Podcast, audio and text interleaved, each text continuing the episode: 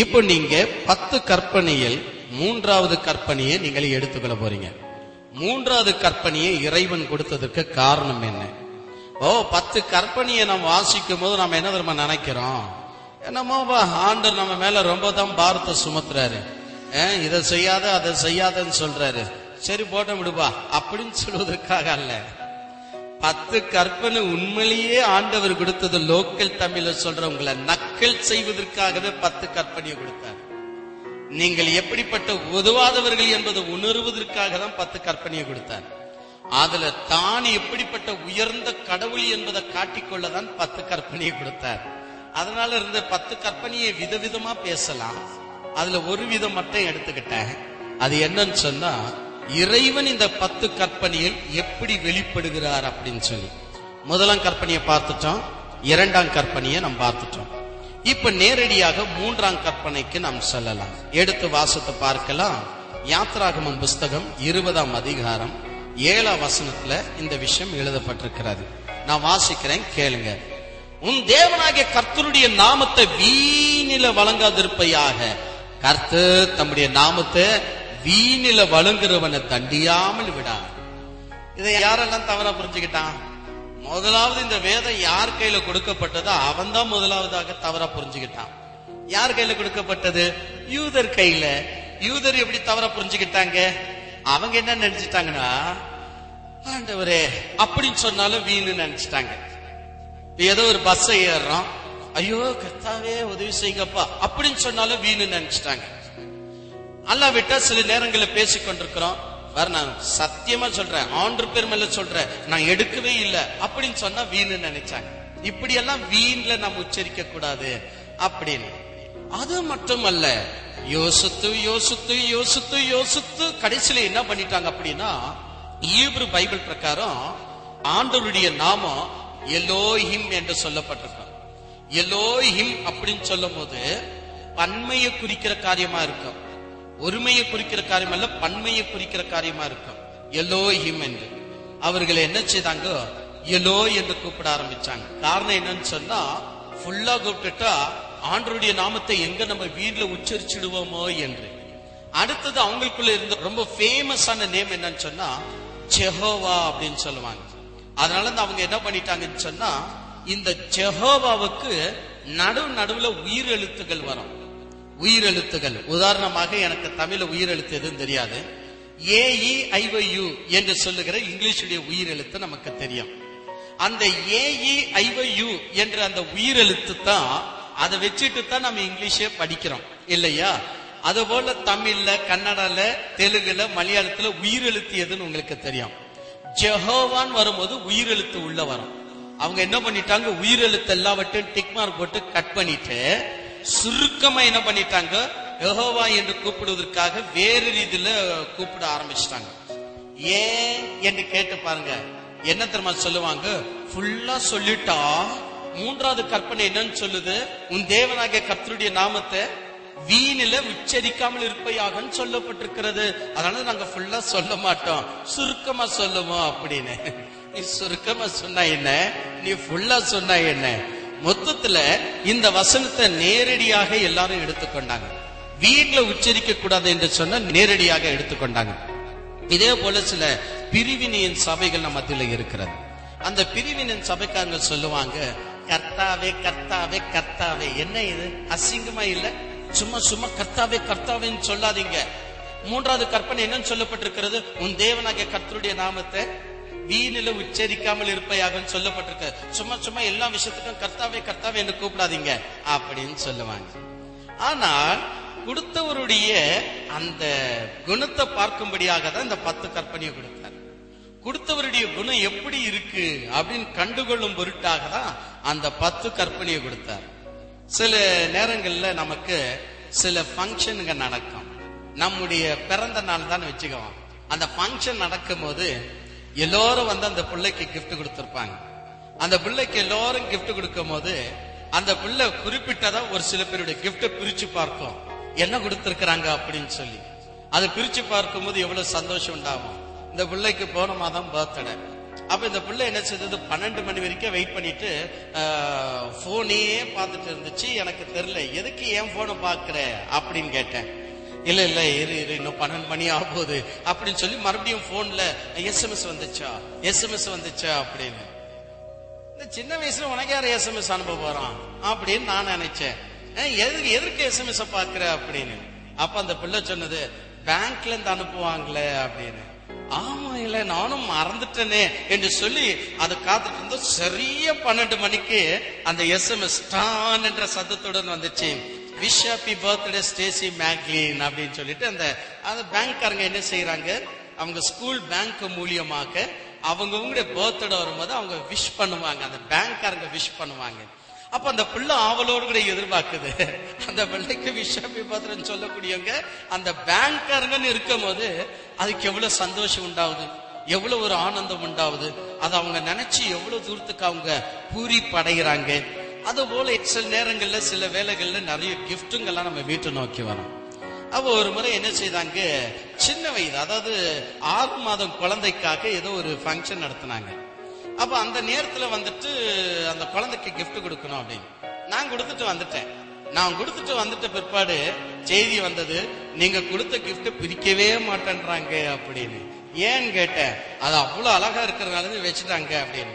இப்ப அந்த குழந்தை பெருசும் ஆகி போச்சு. திரும்ப அதை போடவும் முடியாது அதை பயன்படுத்தவும் முடியாது. ஆகிலும் அதனுடைய அழகு இருக்கு பாருங்க. அதற்காக அதை அப்படியே மேல வச்சிடுறாங்க.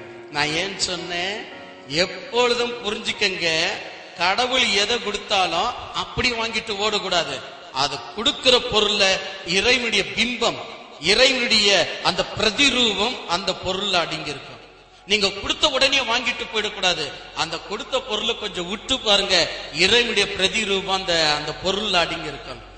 அவரை புரிந்து கொள்ளும்படியாகவே இந்த பொருள்களை நமக்கு கொடுக்கிறார். ஆனா பரும்பா பெரும் பெரும்பாவிகள் நாம கொடுத்த உடனே தூக்கிட்டு ஓடிடுறோமே ஒழிய அவருடைய பிரதிரூபத்தை நாம் பார்ப்பதே கிடையாது. எனவேதான் பத்து கற்பனையை இறைவன் கொடுக்கும் போது அவருடைய பிரதிரூபம் அதுல தெரியணும்னு சொல்லிட்டு தான் கொடுத்தாரு. நாம் என்ன செய்துக்கணும்? அதை வருத்தமாய் எடுத்துக்கணும். என்னன்னு எடுத்துக்கணும்? ஐயோ வீண்ல உச்சரிக்க கூடாதான். அடிக்கடிக்கு ஆண்டருடைய நாமத்தை சொல்லிடக்கூடாது. அப்படி சொல்லிட்டா இறைவன் ஏதாவது ஒரு விதத்துல தேவன் நம்மளை தண்டிச்சிடுவாரு. தேவன் நம்ம அடிச்சிடுவாரு. அதனால இது வீண்ல உச்சரிக்க கூடாது. அப்படின்னு பயந்த சுபாவம் உள்ளவர்களாக எடுத்துட்டோமே ஒழிய அந்த பத்து கற்பனையில என்னதான் ஆண்டுடைய பிரதிபிம்பம் தெரிகிறது என்பது குறித்து நாம் ஆராய்ந்து பார்க்கவே இல்லை.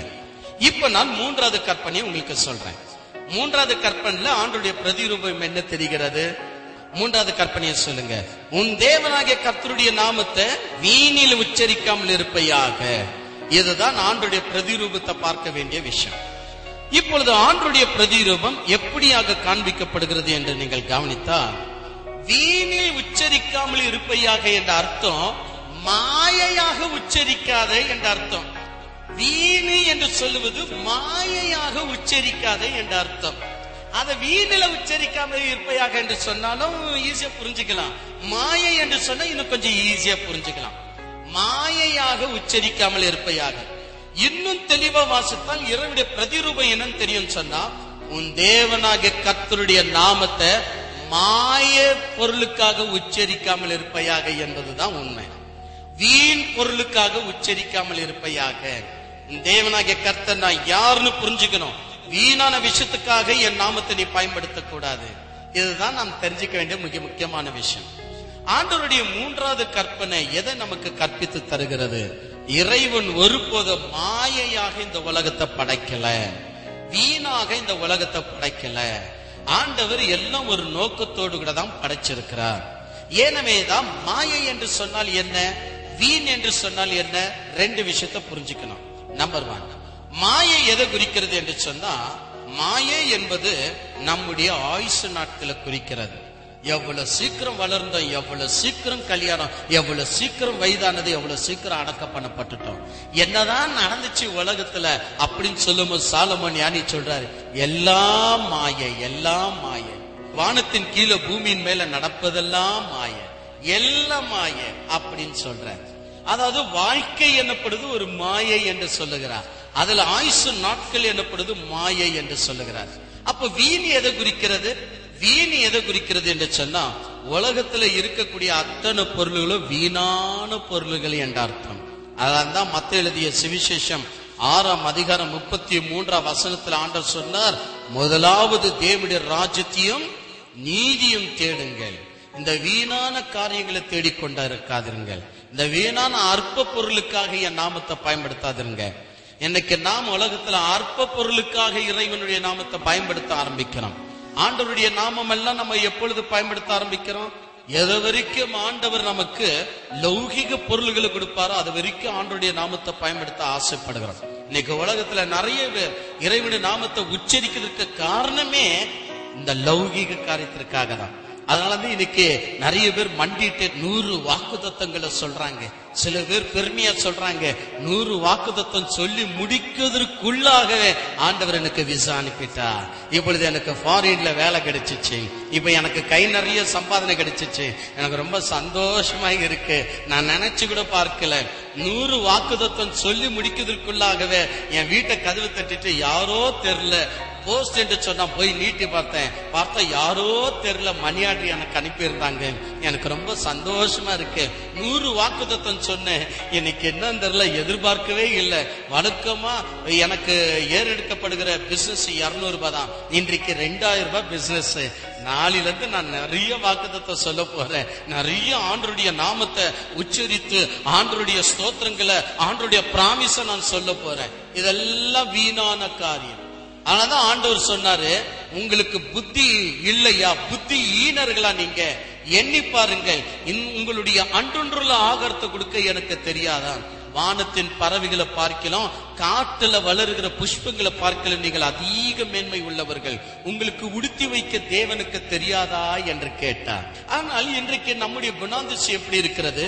வீணான காரியங்களுக்காக தான் கடவுள் ஆண்டுகிறோம். மாயையான காரியங்களுக்காக தான் கடவுள் ஆண்டுகிறோம். இன்னைக்கு நாம் சொல்லுகிற விஷயம் எல்லாம் என்ன? நல்ல ஸ்தோத்திரம் சொல்லு நல்ல ஜெபம் பண்ணு.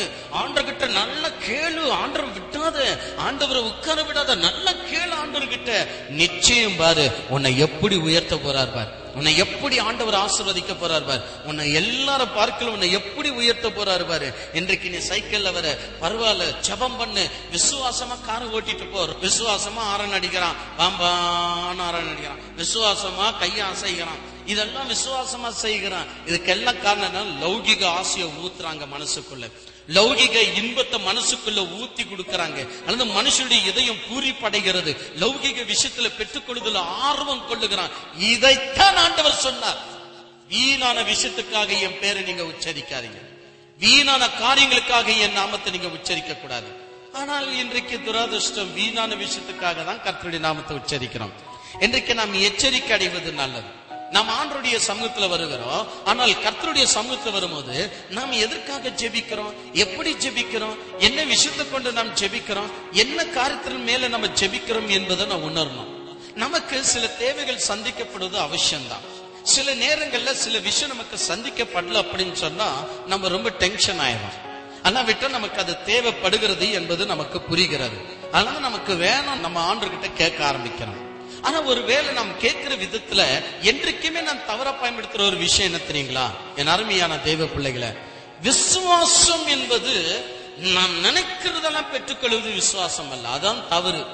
நாம் என்னெல்லாம் நினைக்கிறோமோ அதை பெற்றுக்கொள்வது விசுவாசம் அல்ல நம்ம நினைக்கிறதல்ல இன்றே உன் துக்கம் சந்தோஷமா மாறி போகும் அப்படின்னு பேனர் அடிச்சுட்டு கூட்டம் நடத்துவது நம்முடைய விசுவாசம் அல்ல அது. இன்றைக்கு கர்த்தர் உன்னை குணமாக்குவார் அப்படின்னு சொல்வது கூட விசுவாசம் அல்ல.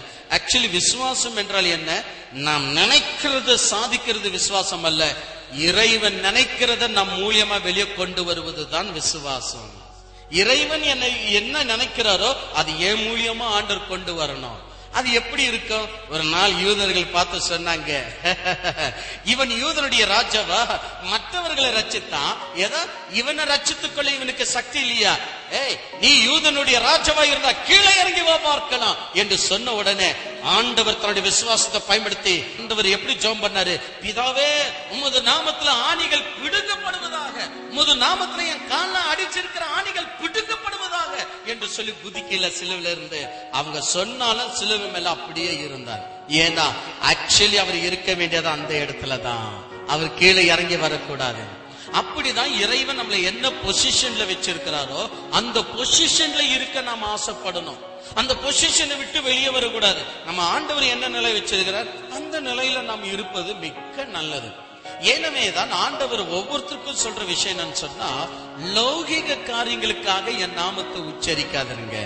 ஆனால் இன்றைக்கு ஆண்டவருடைய நாமத்தை உச்சரிக்கிறதே லௌகிக காரியத்திற்காக தான் ஒரு மனுஷன் சத்திய வேதத்தை கையில பிடிக்கிறானோ என்னவோ அவங்கிட்ட தவறாம ரெண்டு புத்தகம் இருக்கும் ஆயிரம் சோத்திர பலி ஆயிரம் வாக்கு தத்தம் இந்த ரெண்டு புத்தகத்தை அவன் விடவே மாட்டான். ஒரு பஸ் ஸ்டாண்ட்ல இருந்தாலும் ஆயிரம் வாக்குதத்தம் சொல்லுவான். மெதுவா கேட்டு பாருங்க. ஆயிரம் வாக்குதத்தம் சொல்றியப்பா. ஒரே ஒரு விஷயம் கேட்கிறேன் எதுக்காக ஆயிரம் வாக்குதத்தம் சொல்ற? நங்க நீங்க இப்படி சொல்லிட்டீங்க? போன முறை யாரோ பிரசவ வேதனைன்னு சொன்னாங்க. ஆயிரம் வாக்குதத்தம் சொன்னேன். அதுல ஆயிரம் கூட இன்னும் தொடல. நான் சுமார் தொள்ளாயிரம் வாக்குதத்தம் சொல்லியிருப்பேன். அதற்குள்ள சுகம் பிரசவம் கொடுத்துட்டாரு. அதுல ஒரு சந்தோஷம் என்ன தெரியுமா? அந்த அம்மாவுக்கு நோவே இல்லையா? நோவே இல்லையா? அப்படின்னு. நீங்க உண்மையா உணர்ந்து பாருங்க. இயற்கை பிரகாரம் நோ வந்து பிரசவம் வருவதுதான் உண்மையில சுகப்பிரசவம் சொல்ல முடியும் ஆனால் சுகம் பிரசவம் என்று சொல்லுவதில் அர்த்தம் இருக்கிறது. அது என்னன்னு சொன்னா சிசர் போடாமல் செய்வதால் சுகப்பிரசவம் சொல்லுவாங்க. ஆனா இன்றைக்கு நம்ம அர்த்தமற்றவர்கள் அந்த ஊழியக்கார் சொல்றாரு அந்த அம்மாவுக்கு நோவே இல்லை. ஆண்டவர் என் வாக்குதத்தம் கேட்டா இன்னொருத்தர் சொன்னாங்க பிரதர் நாங்க எல்லாரும் கூடி ஜெபம் பண்ண ஆரம்பிச்சோம். குழந்தை வெளியே வந்த உடனே அலேலுயான்னு சொன்னது அப்படின்னு. இது கேட்கறதுக்கு எனக்கே ஆச்சரியமா இருக்கு. குழந்தை வெளியே வந்த உடனே அலேலுயான்னு சொன்னதான் இன்னொருத்தர் சொன்னாங்க வெறும் என் குழந்தைக்கு ஆறு மாசம் தான் இப்பொழுது அதுவும் அந்நிய பாஷையில துதிக்கிறது. அந்நிய பாஷையில ஆண்டுகிட்ட பேசுகிறது. இது கேட்டாலே ஆச்சரியமா இருக்கிறது. அப்போ ஆக மொத்தம் நம்முடைய நோக்கம் எல்லாம் எங்க இருக்கிறது? உலக பார்வையில பக்திவானா இருக்கணும். உலக பார்வையில ஆசிர்வதிக்கப்பட்டவனா இருக்கணும். ஆனால் இறைவனுடைய வசனம் அதுக்கு ஒப்புக்கொள்ளுகிறதே கிடையாது. நீங்க தெளிவா வேத வசனத்தை வாசித்து பாருங்க. முதலாவது தேவடைய ராஜ்யத்தை தேடுங்க. முதலாவது தேவடைய நீதியை தேடுங்க. பின்பு உங்களுக்கு என்னமோ பின்பு அதை தேடுங்கன்னு சொல்லல அது கொடுக்கப்படும் என்று சொல்லுகிறார். அது கொடுக்கப்படும் என்று சொல்லுகிறார். அப்படின்னா நாம் செய்ய வேண்டிய காரியம் என்ன? நாம் இன்றைக்கு வீண்ல ஆண்டுடைய நாமத்தை உச்சரிக்கிறோமா என்று நாம் பார்த்து கொள்ளணும். இறைவனுடைய நாமத்தை நான் வீண்ல உச்சரிக்கிறேனா? வீணான பொருளுக்காக ஆண்டுகிட்ட ஜெபிக்கக்கூடியவனாக போராடக்கூடியவனாக வேண்டக்கூடியவனாக இன்னும் அதிகமான என்னோட மனசை ஊற்றி அது கிடைக்கணும் என்ற பிடிவாதத்துக்குள்ளாக நான் இருக்கிறேனா? அல்லாவிட்டால் என் பொருளுக்காக நான் எப்படி இறைவு மேல நான் சார்ந்திருக்கிறேன்? என் தேவைகளுக்காக இறைவன் பேர் மேல நான் எப்படி சார்ந்திருக்கிறேன்? அது எப்படி நான் கேட்கக்கூடியவனாய் இருக்கிறேன்? அது எப்படி இறைவன் கிட்ட இருந்து பெறக்கூடியவனாய் இருக்கிறேன்? என்பது நீங்க சிந்தித்து பார்க்கணும். அப்படி நீங்க சிந்தித்து பார்க்கல என்று சொன்னா நான் சொல்லுகிறேன் நீங்கள் மூன்றாவது கற்பனை மீறி நடக்கிறீங்க.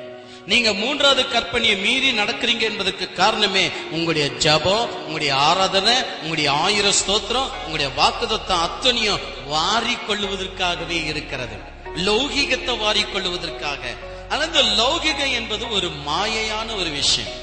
இந்த லௌகிகத்துல இருக்கிற எல்லா பொருள்களும் ஒரு வீணான ஒரு காரியம். ஆண்டவர் சொன்ன விஷயம் வானம் பூமி போகும் என்று சொன்னார். அப்படின்னா இவைகள் எல்லாம் அழிவுக்குள்ளாக வைக்கப்பட்டிருக்கிறது. அழிவுக்குள்ளான பொருள்ல இருந்து ஆண்டவர் இப்பொழுது நம்முடைய வாழ்க்கையை தொடர செய்ய காரணம் என்ன? இந்த வாழ்க்கைய அழிவுக்குள்ளான பொருள் இருந்து எதை பயன்படுத்த ஆண்டு சொல்றாரு அதை மட்டும் பயன்படுத்தி கொண்டு நாம் எப்படி சொல்லணுமா? அப்போ பவுல் சொல்றார் இருக்கிறவன் இல்லாதது போல வாழ்க்கை நடத்த கடவன். இருக்குதா அப்படின்னா இல்லாதது போல வாழ்க்கை நடத்து. இல்லையா? இருக்கிறது போல வாழ்க்கை நடத்துன்னு சொல்றார். ரெண்டு விஷயத்த மாத்தி மாத்தி சொல்றாரு. இல்லைன்னு சொன்னா இருக்கிற மாதிரி வாழ்க்கை நடத்து. இருக்குதுன்னு சொன்னா இல்லாத மாதிரி வாழ்க்கை நடத்து என்று சொல்லுகிறார். என் அருமையான தெய்வ பிள்ளைகளை உங்களால இப்படி விசுவாசிக்க முடியுமா? இயேசு கிறிஸ்து இந்த உலகத்துக்குள்ள வாழும் போது யாவருக்குள்ள இல்லாத ஒரு மாம்பெரிய விசுவாசம் அவருக்குள்ள இருந்தது. இயேசு கிறிஸ்து இந்த உலகத்துக்குள்ள இருக்கும் போது யாவருக்குள்ள இல்லாத ஒரு ஆரோக்கியம் தேவனுடைய செபத்தினுடைய பதில் அவருக்குள்ள அடங்கி இருந்தது ஆனால் எதையும் அவர் தனக்காக தேடிக்கொள்ளவே இல்லை. மாறாக அவர் சொன்ன காரியம் எல்லாம் இவ்வளவுதான். என் பிதாவின் சித்தத்தை செய்வதே எனது உணவாய் இருக்கிறது இது ஊழியத்தை குறிக்கிற விஷயம் அல்ல கிறிஸ்தவ வாழ்க்கையை குறிக்கிற விஷயம். ஊழியம் என்பது வேற கிறிஸ்தவ வாழ்க்கை என்பது வேற. கிறிஸ்தவ வாழ்க்கை என்பது எது? நாம் இந்த உலக பொருட்களை தேடாமல் இருப்பதுதான். இந்த உலக சிநேகத்தை நாம் அண்டாமல் இருப்பதுதான். உலக சிநேகத்திற்காக நாம் இப்படி செய்வது நல்லதல்ல. உலக சிநேகமுள்ளவன் பிதாவுக்கு விரோதியா இருக்கிறான் பகையா இருக்கிறான் என்று வேதத்துல சொல்லப்பட்டிருக்கிறது. ஆனா நாம் உலக சிநேகத்தை வைத்துக்கொண்டு உலக பொருளுக்காகவே ஏவப்பட்டு ஜெபிக்கிறோம் அப்படின்னு சொன்னா சற்று சிந்தித்து பாருங்க. கர்த்தருடைய நாமத்தை நீங்கள் வீண்ல உச்சரிப்பதற்காக பயன்படுத்தி இருக்கிறீங்க இறைவனுடைய நாமத்தை நான் வீண்ல உச்சரிக்க கூடாது வீணான பொருளுக்காக ஆண்டுகிட்ட நாம் கேட்க கூடாது இப்ரியர் புஸ்தகம் பனிரெண்டாம் அதிகாரத்தில் நாம் வாசிக்கும் போது தெரிகிறது சில ஸ்திரீகள் சாக கொடுத்த தங்களுடைய புருஷர்களை மீண்டும் பெறவே இல்லை. அவங்களுக்கு அந்த அற்புதத்தை செய்ய ஆண்டர் வல்லவராய் இருந்தார். உங்க சாகு கொடுத்த புருஷர்களை நான் எழுப்புறேன்னு சொல்லும் போது அந்த ஸ்திரீங்க சொன்னாங்களா எழுப்பாதீங்க எழுப்பாதீங்க. அவங்க செத்தது எதற்காகன்னு உமக்கும் தெரியும் எங்களுக்கும் தெரியும். கர்த்தருடைய நாமத்திற்காக அவங்க மறித்தாங்க மீண்டும் அவங்க எழும்பி வருவது நல்லதல்ல. மகத்தான உயிர்த்தெழுதலை எங்க கணவனாரங்க நாங்க பார்த்துக் கொள்கிறோம். இப்ப எழுப்பாதீங்க அப்படின்னு சொன்னாங்க பாருங்க. அந்த ஸ்திரீங்க எங்க இருக்கிறாங்க? நாம எங்க இருக்கிறோம்? நாம என்ன செய்வோம்? ஒரு சடலம் இருந்தா ஐயோ ஊழியக்காரர் வருவாரு. எழுப்பிடுவாரா? இல்ல எழுப்பி வந்துருமா? இல்ல ஒரு அற்புதம் நடக்குமா? அப்படிதான் எதிர்பார்க்கிறோம். உறவுகள் போயிடக்கூடாதுன்னு எதிர்பார்க்கிறோம். இருக்கிற அம்மா அப்பா கூடவே இருக்கணும்னு எதிர்பார்க்கிறோம். எத்தனை எத்தனை ஆச்சரியம் பாருங்க. ஒரு நாள் நான் ஹாஸ்பிட்டல்ல இருந்து என்னுடைய வீட்டுல அட்மிட் பண்ணது நான் நான் கீழே இறங்கி வந்துட்டு இருந்தேன். ஒரு மனுஷன் தேம்பி தேம்பி அழுகுற ஐயோ என்னால முடியாது. எப்படியாவது எங்க அம்மாவை மீட்டு கொடுங்க. எப்படியாவது எங்க அம்மாவை மீட்டு கொடுங்க. அழுகுற. அதை கண்டு நான் அங்கேயே நில்லிட்டேன். என்னதான் நடக்கிறது அப்படின்னு சொல்லி கூட இருந்துங்க அவங்க சொந்தக்காரங்க எல்லாம் அவர் ஆறுதல் படுத்துறாங்க சும்மா இரு சும்மா இரு டாக்டருக்கு தெரியும் நீ சும்மா அப்படின்றாங்க. அவன் விடல அந்த ஜன்னலை பிடிச்சு பிடுங்குறா எங்க அம்மா எனக்கு வேணும். என்னால முடியாது. ஐயோ கடவுளை யார்தான் கடவுள்? எங்க அம்மா எனக்கு வாபஸ் கொடு அப்படின்னு அவரை அழுது கதறிட்டு இருந்தான். அந்த இடத்துல நான் ரொம்ப நேரம் நிற்க முடியல. நீ இவ்வளவு பெரிய மனுஷன் இப்படி அழுகுறாப்புல? அப்படின்னு சொல்லிட்டு கொஞ்சம் ஓரமா அது என்னதான் நடந்தது? அந்த அம்மாக்கு என்ன ஆனதுங்க? அப்படின்னு கேட்க போனேன். அப்பதான் தெரிந்தது ஒரு விஷயம். டாக்டர் சொல்லிட்டு இருந்தாரு எப்படியாவது அவர் ஆறுதல் படுத்துங்க. உங்களுக்கு கூட புத்தி இல்லையா? உங்களுக்கு அவ்வளவும் தெரியாதா? எல்லாமே டாக்டர் கையில இருக்கிறது. நீங்க நீங்க சிந்திக்கணும். அவருக்கு எப்படியாவது ஆறுதல் சொல்லி கூட்டிட்டு போங்க. எப்படிங்க நாங்க உயிர் கொடுக்க முடியும்? அப்படின்னு சொல்லிட்டு இருந்தாரு. ஓஹோ ஒருவேளை ஆக்சிடென்ட் ஆயிருக்குமோ? ஒருவேளை ஏதாவது நடந்திருக்குமோ? அப்படின்னு சொல்லிட்டு மீண்டும் அங்கேயே நின்றுட்டு இருந்தேன். நீங்க புரிஞ்சுக்கங்க தயவு செஞ்சு. ஆல்ரெடி அந்த அம்மாவுக்கு தொண்ணூத்தி ஏழு வயசு. இதுக்கு மேல் நான் என்னத்தை செய்வேன்? அப்படின்னு கத்தும் போதுதான் நான் புரிஞ்சுக்கிட்டேன். தொண்ணூத்தி ஏழு வயசுக்கு கூட அந்த பையனுக்கு என்ன தேவைப்படுகிறது? அம்மா வேணும்னு சொல்லிட்டு. அப்ப அம்மா வேணும்னு சொல்றான் அப்படி ஒரு பிடிவாதம் பிடிக்கிறானா? புரிஞ்சுக்கங்க நம்முடைய உடல் நரம்பு நாடிகளுக்குள்ள ஓடிட்டு இருக்கிற ஒரு விஷயம் என்னன்னு சொன்னா லௌகிகம் நமக்கு வேணும். லௌகிகத்தை விட்டு நம்மளால வாழ முடியாதுன்னு நம்ம தெரிஞ்சுன்னு இருக்கு நம்ம அப்படித்தான் முடிவு கட்டி இருக்கிறோம் லௌகிகத்திற்காக இறைவனை நம்ம அண்டக்கூடாது. லௌகிகத்துடைய விஷயம் இறைவனுக்கு எப்படி தேவைகளை சந்திக்கணும்னு ஆண்டவருக்கு தெரியும். அதனால இருந்து நம்ம என்ன செய்யக்கூடாது? லௌகிகத்தை ஆசைப்பட்டு நாம் வாங்கக்கூடாது. லௌகிகத்தை இறைவனே பார்த்து நமக்கு கொடுக்கும்படியாக ஆண்டு சித்தம் உள்ளவராய் இருக்கிறார். இப்ப இவ்வளவு பிரச்சனை செய்கிற நானு இவ்வளவு ஆண்டருடைய சத்தியத்தை புரிஞ்சிருக்கிற நானு உங்களை எல்லோரும் காட்டில நான் தான் அதிக மேன்மை உள்ளவனா இருக்கிறேன். ஏன் உங்களை எல்லோரும் விட நான் அதிக மேன்மை உள்ளவனாய் இருக்கிறேன்? நான் ஆண்டர்கிட்ட காரை கேட்டு வாங்கல. ஒரு முறை நான் ஒரு ஊழியத்திற்காக போயிருந்தேன். அங்க மெயின் ஸ்பீக்கரே நான் தான். மெயினா நான் தான் பிரசங்கம் பண்ணணும். அதனால இந்த ஜனங்கள் எல்லாம் எதிர்பார்த்துட்டு இருந்தாங்க ஜோயில் நிச்சயமா வருவாரா? அப்படின்னு சொல்லி. அவர் தாங்க நோட்டீஸ் எல்லாம் அடிச்சிட்டோம். அவர் வராம எப்படி போயிடுவாரு? அவர் தாங்க இந்த பிரசங்கம் அப்படின்னு சொல்லிட்டு இருந்தாங்க அந்த சர்ச்சில். ஆனா ஜனங்களுக்கு ஒரு ஆவல் அவர் நிச்சயம் வருவாரா? அப்படின்னு. இல்லைங்க நிச்சயம் வருவாருங்க அப்படின்னு. சரி நான் என்ன செய்தேன்? அந்த இடத்துக்கு ஐயா சொல்லியிருந்தாரு தயவு செய்து நீங்க ஒரு பதினொன்று முக்காக்கு வாங்க அப்படின்னு சொன்னாரு. பதினொன்னே முக்காக்கு வாங்க நீங்க கெஸ்ட் ஹவுஸ்ல இருந்துருங்க. அப்ப நாங்க பதினொன்னே முக்கான்னு சொன்னா நீங்க வந்த உடனே பன்னெண்டு மணிக்கு உங்க கையில மைக்க கொடுப்போம். ஒன்றரை மணி வரைக்கும் நீங்க பிரசங்கம் பண்ணலாம் அப்படின்னு சொன்னாரு. அப்ப நான் கேட்டேன் பதினொன்னே முக்காக்கு தான் ஆராதனையே ஸ்டார்ட் ஆகுதா? இல்லங்க ஆராதனை பத்து மணிக்கே ஸ்டார்ட் ஆகுதுங்க. இல்லங்க. பத்து மணி ஆறதுக்கு பதினொன்னு முக்கா வரைக்கும் எனக்கு என்ன வேலை? நான் பத்து மணிக்கே வரேன் அப்படின்னு சொன்னேன். பத்து மணிக்கு வரேன்னு சொன்னுவேன் நானு ஒன்பதரை மணிக்கெல்லாம் வந்துட்டேன் அந்த இடத்துக்கு. வந்த உடனே ஜனங்கள் எல்லாரும் ஐயோ வந்துட்டாரு. இனிமே நல்ல வசனம் தான். எல்லாமே நல்லா இருக்கும் அப்படின்னு சொல்லும் போது எனக்கு தெரிஞ்ச ஒரு ஒருத்தர் வந்தாரு. ஐயா அப்படின்னு சொன்னாரு. நான் அவரை பார்த்து கேட்டேன் எப்படி இருக்கிறீங்க? குடும்பம் எல்லாம் சௌக்கியமா? எப்படிதான் இருக்கிறீங்க? அப்படின்னு. அவர் பார்த்து சொன்னார் ஒரு வார்த்தை சொல்லாம போயிட்டீங்களே அப்படின்னாரு. என்ன ஒரு வார்த்தை? நோட்டீஸ் அடிச்சிருக்கிறாங்க. நான் வருகிறதாக எல்லாருக்கும் தெரியும். அது உங்களுக்கு தெரிஞ்ச விஷயம் தானே? அதனால அப்படியே நேரடியா வந்துட்டேன். அப்படி இல்ல. கார் வாங்கினதாக சொல்லவே இல்லையே அப்படின்னாரு. யாருன்னா இல்லங்க நான் பஸ்ல வந்தேங்க அப்படின்னு சொன்னேன். வெளியே உங்க கார் நிக்கிறதே அப்படின்னாரு. போய் எட்டி பார்த்தா அது ஏன் கார் இல்லவே இல்லை? அவன் நான் காரை வாங்குற ஒரு நோக்கம் கூட எனக்கு கிடையவே கிடையாது. நான் பார்த்து சொன்னேன். எனக்கு எதற்குங்க காரு? இறைவனுடைய வசனத்தை நீங்க புரிந்து கொள்ளவில்லையா? ஆண்டவர் எதை கொடுத்தாலும் இறைவனுக்காக யூஸ் பண்ணும்படியாக இருக்கணும் நம்முடைய ஷோ காட்டுவதற்காக இருக்கக்கூடாது. நம்மை வெளிப்படுத்திக் கொள்வதற்காக அல்ல இறைவனை வெளிப்படுத்துவதற்காக தான் பொருளுங்க இருக்கணும்.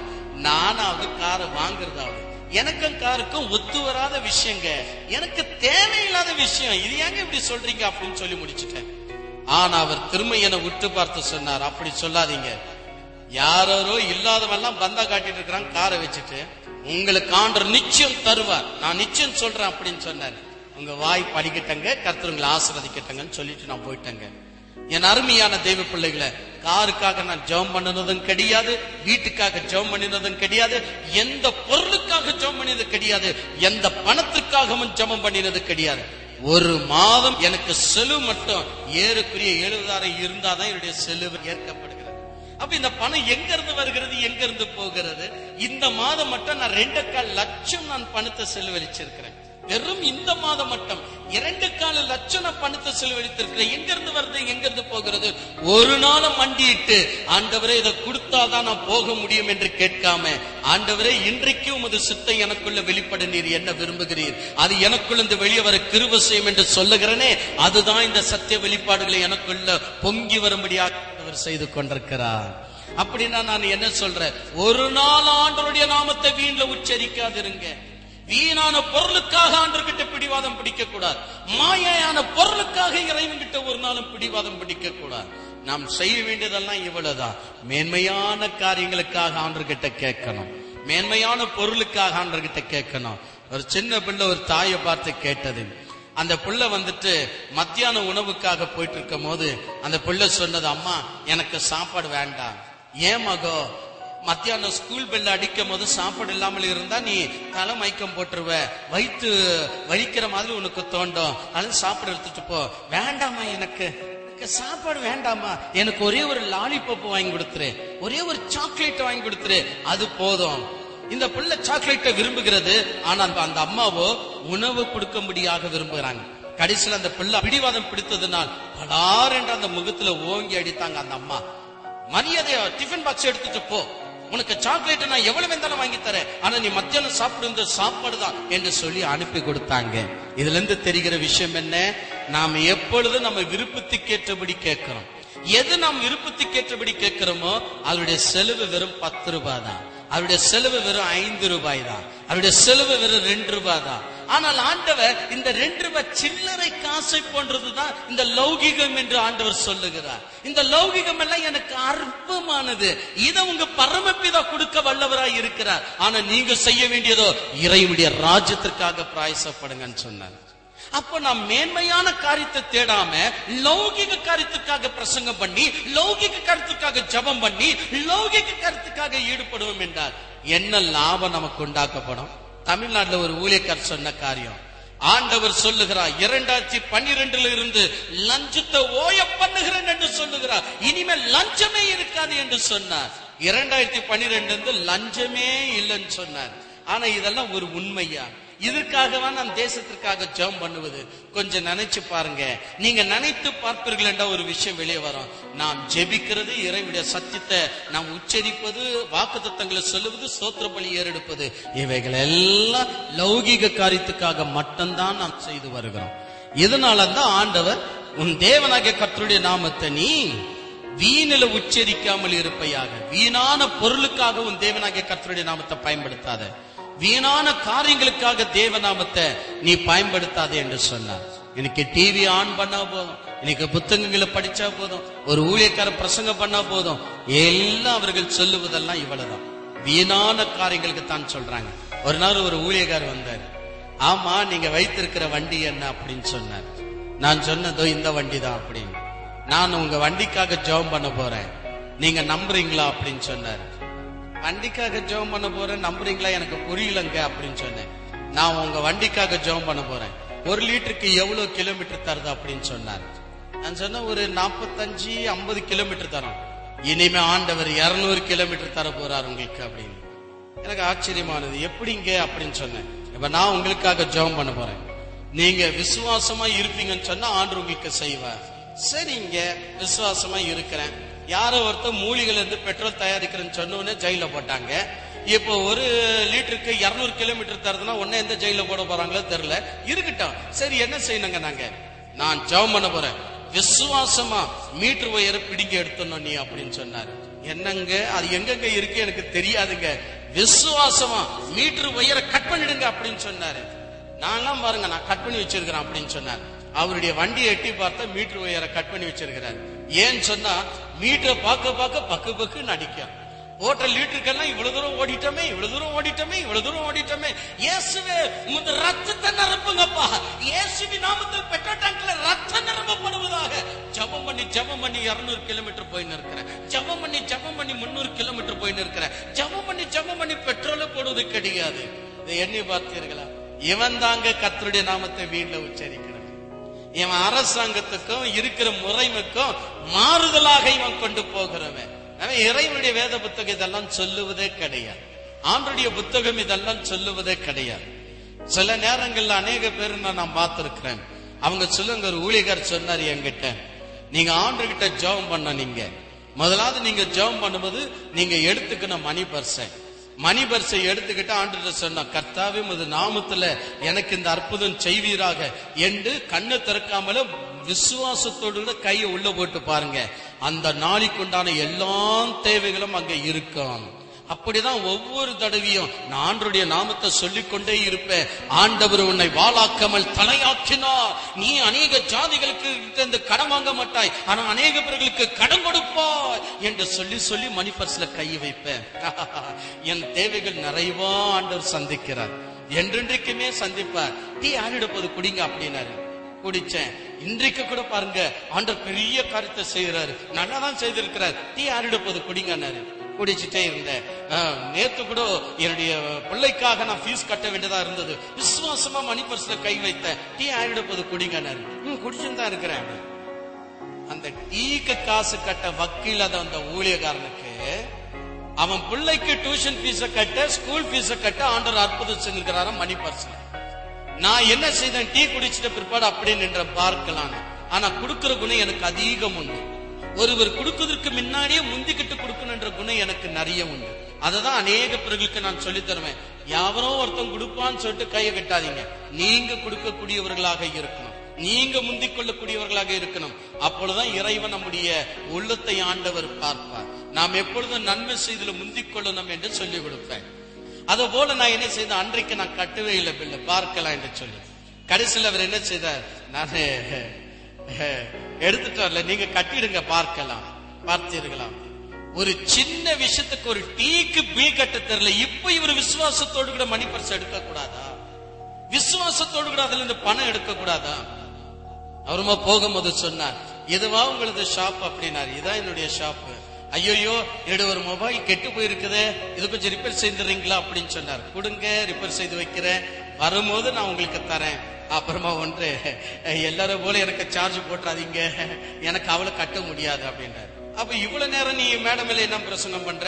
விசுவாசத்தோடு கூட மணி பர்ஸ்ல கைய வைத்தா போதுமான தேவைகள் சந்திக்கப்படுதுன்னு. ஆனா ஓ மொபைல் ரிப்பேர் ஆனதுக்கே பில் கட்டவனால முடிவதில்லை.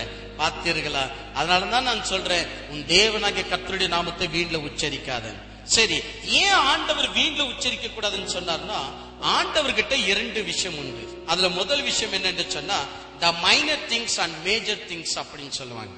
ஆண்டவர்கிட்ட இருக்கிற ரெண்டு விஷயம் என்னவென்று சொன்னால் ஆண்டவருக்கு தூசியான விஷயம் வேற ஆண்டவருக்கு மேன்மையான விஷயம் வேற. தூசியான விஷயத்துக்கு சேர்ந்ததுதான் உங்க ஆண்டொன்றுள்ள பணம் லௌகிகமான வேலை குடும்பம் வசதி வீடு சொத்து சுகம்லாம் ஆண்டவருக்கு தூசியான விஷயம். ஆண்டவருக்கு மேன்மையான விஷயம் என்ன? நீங்கள் ஆக்கினிக்குள்ளாக தீர்க்கப்படாதபடி நீங்கள் இறைவனுடைய நித்திய ஜீவனுக்கு பங்காளிகளா மாறுவது இறைவனுடைய மேன்மையான ஊழியமாக இருக்கிறது. எனவேதான் ஆண்டவர் உங்களுக்கு எதற்காக அழைக்கிறார்? இதோ உலகத்துல சேர்த்து வைக்காதிருங்கள். இங்க பூச்சி தின்னோ கல்லன் கண்ணுமிடுவான் இங்க சேர்த்து வைத்தால் ஒன்றுமில்லை. நீங்க பரலோகத்துல சேர்த்து வைங்கள் என்று சொன்னாரு. இப்படி அர்த்தம் எல்லாம் எதை குறிக்கிறது? வீணான பொருளுக்காக இறைவனை நாடாதிருங்கள். இறைவனை வீணான பொருளுக்காக நாடாதிருங்கள். இந்த காரணத்துக்காக தான் உன் தேவனாக கர்த்தருடைய நாமத்தை நீ வீணில் உச்சரிக்காமல் இருப்பையாக என்று இறைவன் நமக்கு இந்த பாடத்தை புகட்டினார். யோவன் எழுதிய சுவிசேஷம் ஆறாம் அதிகாரத்தை நீங்கள் ஒரு கணையும் வாசத்தை நீங்கள் பாருங்க. யோவன் எழுதிய புத்தகம் ஆறாம் அதிகாரம் இருபத்தி ஆறு இருபத்தி ஏழாம் வசனம். இயேசு அவர்களுக்கு பிரதியுத்தரமாக நீங்கள் அற்புதங்களை கண்டதினால் அல்ல நீங்கள் அப்பம் புசித்து திருப்தியானதுனாலே என்ன தேடுகிறீர்கள் என்று மெய்யாகவே மெய்யாகவே சொல்லுகிறேன். அற்புதத்தை கண்டிருந்தா நீங்க மனம் திரும்பிப்பீங்க. நீங்க அற்புதத்தை காணல ஆனா அந்த அற்புதத்தை உங்களுக்கு கிடைச்ச ரொட்டி துண்டை நீங்க கண்டீங்க. அதனாலதான் என்ன தேடிட்டே இருக்கிறீங்க. என்ன டெய்லி நீங்க தேட காரணமே உங்களுக்கு செழிப்பு இருக்கணும்னு தேடுறீங்க. உங்களுக்கு செழிப்பு உண்டாக என்ன தேடுறீங்க என்று சொன்னா நான் வீணானவைகளை படைத்து வீணானவைகளுக்கு நான் கடவுள் அல்ல. நித்தியத்தை படைத்து நித்தியவைகளுக்கு நான் கடவுளாய் இருக்கிறேன் என்று சொல்லுவதா மூன்றாவது தேவிட கற்பனையாய் இருக்கிறது. ஹalleluya.